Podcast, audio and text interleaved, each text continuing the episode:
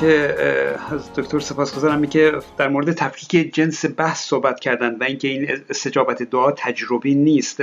من سعی می‌کنم خیلی هم طولانی صحبت نکنم. یاد یک یکی از این مربیان تیم ملی فوتبال افتادم مربی خارجی بود. این بعد از هر بازی میومد پای تخته و خیلی خوب توجیه می‌کرده توجیه مثبت دارم میگم. توضیح می‌داد که چطور تیم ملی ما بهتر از حریف بازی کرد. ولی خب شانس نیاورد و بازی رو باخت. باخت اول رو توضیح داد دوم رو همینطور باخت سوم و خلاصه مربی رو عوض کردن. ما مربی نمی‌خوایم که خیلی خوب توجیه کنه و توضیح بده که چرا مثلا ما بهتر از حریف بازی کردیم. ما مربی می‌خوایم که برد برامون بیاره. الان اینکه بگیم مثلا استجابت دعا مثلا متافیزیکی خیلی بحثای خیلی جالبی میشه روش کرد همه اینا قبول. ولی اجابت دعایی که ما میگیم باید نتیجه بده نتیجه برد بهمون بده نتیجه که توی عمل باشه توی تجربه باشه. دقیقا حرف من اینه که نتیجه اجابت دعا تجربی است. پس توی آزمایشگاه باید معلوم باشه. توی آزمایشگاه باید نتیجه بده. ما آزمایش می‌کنیم مثل آزمایش های علمی دیگه. و اگر نتیجه داد میگیم دعا موثر بوده. اگر نتیجه نداد یعنی دعا موثر نبوده. اینکه شد شد نشد نشد رو نمی‌تونیم به حساب اجابت دعا بگذاریم. من مثلا میگم نمی‌تونم بگم که من یک وردی بلدم که می‌تونه تاثیر بگذاره روی مثلا سکه انداختن. چه تاثیری می‌گذاره؟ اینکه شانس شیر اومدن رو توی سکه مثلا به 50 درصد میرسونه. خب حالا اگه من دعا نکنم شانس شیر اومدن چقدر خب بازم 50 درصده. این این تاثیر گذاشتن نیست. تاثیر گذاشتن تأثیری که باید قابل مشاهده باشه. باید بتونیم اندازه بگیریم. اگر من وردی بلدم که این شیر اومدن رو به جای 50 درصد می‌کنه 70 درصد اون وقتی میشه تاثیر کردن این وردی که من بلدم. دعا هم باید یک چنین تأثیری داشته باشه.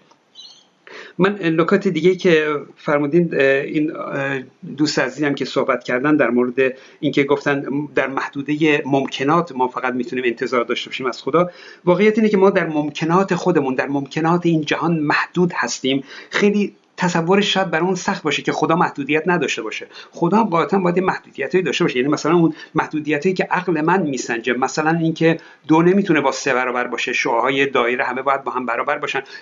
خب این تو محدوده عقل منه. فکر می‌کنم خدا هم باید تو هم محدوده عقل من توان داشته باشه. نمی‌تونه بیشتر از این توان داشته باشه. اینی که خدا رو هم محدود کردیم برای خودمون. و اینکه مثلا میگیم که شر موجه داریم که لازمه خیر است. یعنی انگار خدا دیگه توانش نیست که خیر خالص بیافرینه. به هر حال یه ناخالصی هم داره دیگه. انقدر خدا رو محدود کردیم و ضعیف کردیم که بتونه این شرها رو توجیه کنه. مسئله که دوستمون اضافه کردن یکی حکمت خدا بود که افزودن به اون برهان شر به اون برهان مکی و الاخر این حکمت خدا چیه؟ این حکمت رو اضافه کردن که چیزی که مبهمه و درک انسان ها هم دوره. تا ما آنچه را که نمی‌دانیم به حکمت خدا بچسبونیم. یعنی تمام شرهای جهان همه رو به حکمت مهم خدا حواله میدیم. گفتن لابد مثلا حکمتی داشته. همونطور که به خدای حفرا تکیه کردن و در جایی که علم بشر نرسیده بود در واقع آثار خدا رو به اونجا حواله دادن الان هم یه حکمت خدا رو تعیین کردن و هرچی شره به اونجا حواله میدن. اگر اینطور باشه پس خیر خدا هم معنا نداره. اونم شاید حکمتی بوده. ما نمی‌تونیم بگیم باران رحمت مثلا خیر خدا هست ولی خلاف اون دیگه نمی‌تونیم بگیم شره نه مثلا ممکنه حکمت باشه. پس اونجور باشه خیرم نمی‌تونیم تعریف کنیم. ما یا تشخیص خیر و شر رو می‌تونیم بدیم یا نمی‌تونیم بدیم. اگر ما نمی‌تونیم بگیم این واقعا شره پس خیرش هم نمی‌تونیم بگیم. پس هیچ دیگه. پس هم دیگه نمی‌تونه بگیم خیر خواهه وقتی خیر معنا داره که خلافش شر معنا داشته باشه. نه اینکه بگیم این خیر خلافش حکمته. این یعنی خدا هر کاری کنه هر کاری که کنه. یعنی اگه تمام موجودات رو هم ببره توی جهنم و تو کوره جهنم پرورش بده بازم خیر حساب میشه. بازم شر نیست دیگه. خب اینجور باشه که دیگه ما دیگه بحثی نداریم. وقتی هیچ هیچ جایی برای شر باقی نمی‌ذاره دیگه بحثی هم باقی نمیمونه.